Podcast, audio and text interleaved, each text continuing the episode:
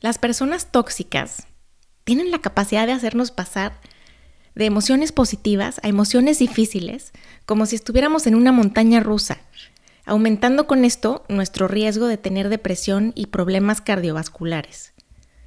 Pasar tiempo con ellas y sus conductas impredecibles es más peligroso que pasar tiempo con gente a la que no queremos o nos cae mal. Hola. Bienvenidos al podcast Bienestar Conciencia. Soy Nicole Fuentes. ¿Qué nos mantiene sanos y felices a lo largo de la vida? No es la fama, ni el dinero, ni el poder. Según los hallazgos del estudio realizado por la Escuela de Medicina de la Universidad de Harvard, el cual es el más largo que se ha hecho, unos 75 años, la decisión más importante que podemos tomar en términos de nuestra salud y felicidad es invertir en nuestros lazos sociales. La fortaleza de nuestras conexiones con amigos, familiares, vecinos, compañeros de trabajo, pareja, está estrechamente ligada a nuestro bienestar de largo plazo. Cuando se trata de vivir más sanos y felices, la recomendación básica es tener interacciones de buena calidad, estar cerca de nuestros seres favoritos, mantener contacto frecuente con ellos y sacarle la vuelta a las personas tóxicas. Y es que estas últimas no solo nos hacen sentir miserables, sino que también son nocivas para la salud. Convierten cualquier intercambio en una experiencia desgastante. La exposición a estímulos que producen emociones difíciles, como el que generan este tipo de personalidades, conduce a nuestro cerebro a un estado de estrés que sostenido en el tiempo puede incluso cambiar su estructura. Las personas tóxicas tienen la capacidad de hacernos pasar de emociones positivas a emociones difíciles, como si estuviéramos en una montaña rusa, aumentando con esto nuestro riesgo de tener depresión y problemas cardiovasculares. Pasar tiempo con ellas y sus conductas impredecibles es más peligroso que pasar tiempo con gente a la que no queremos o nos cae mal. Ahora, ¿cómo sabemos si estamos en una relación tóxica o cómo identificamos a una persona tóxica? Aquí te van algunos consejos prácticos para realizar un diagnóstico. El primero es date cuenta de cómo te sientes antes o después de interactuar con ciertas personas. Generalmente, quienes son tóxicos nos dejan con resaca emocional. Después de pasar tiempo con ellas, nos sentimos atropellados, como si nos hubieran succionado el alma con una aspiradora industrial o sumergido en un remolino de confusión. Drenan nuestra energía y nos quitan el brillo. A veces, cuando sabemos que vamos a pasar tiempo con alguna persona en particular, una tía loca, un amigo ególatra, un jefe ácido, empezamos a sufrir por anticipado. Sentimos miedo, nos da dolor de cabeza, empiezan a sudarnos las manos, se nos engarrota la espalda, nos ponemos nerviosos, ansiosos o de mal humor.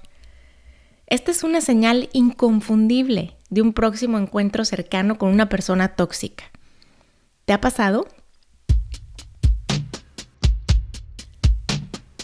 Es común que este tipo de personas posean características que podemos identificar. Son siempre víctimas, envidiosas, manipuladores, pesimistas crónicos, arrogantes, agresivos, violentos, personas malintencionadas que acaparan la atención, desbordan sus emociones, crean intrigas, son protagonistas de conflictos y dueñas absolutas de la verdad. ¿Conoces a alguien así? ¿Qué podemos hacer para alejarnos de este tipo de personas o de relaciones? Uno, reconoce tu rol en la relación.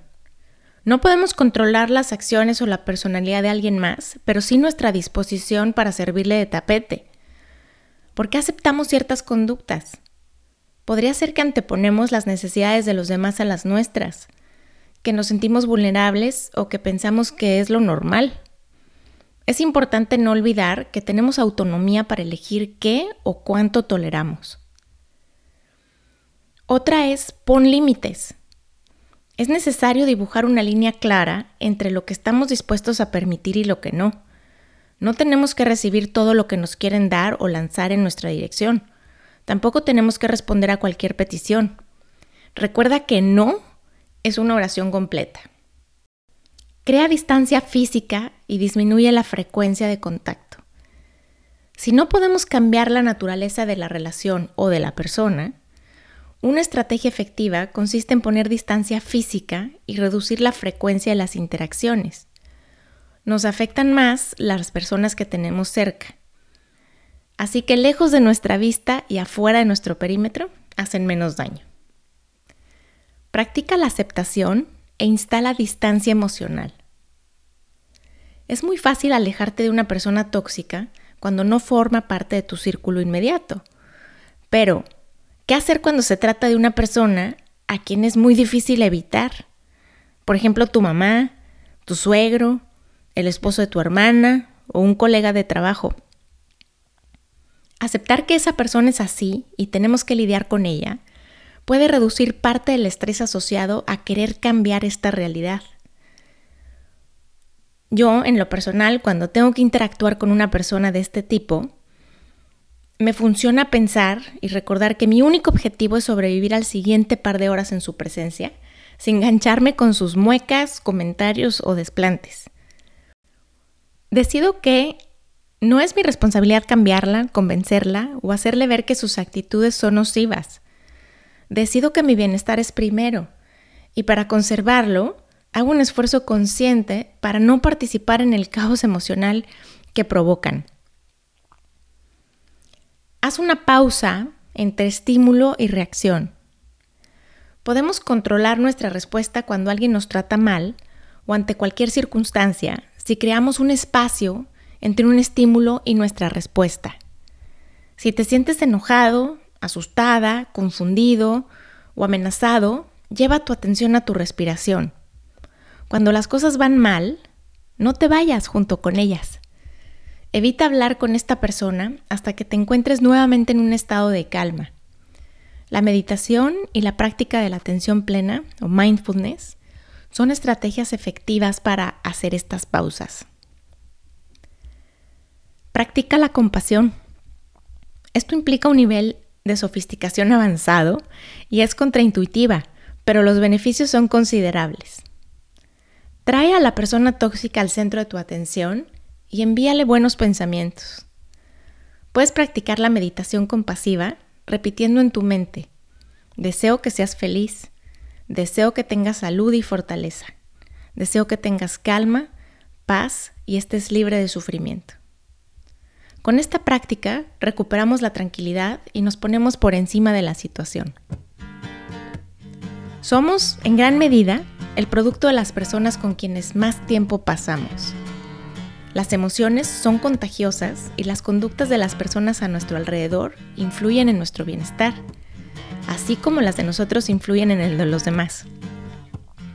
Así que cuidemos la calidad de nuestros lazos sociales, recordando siempre que el camino es de dos vías.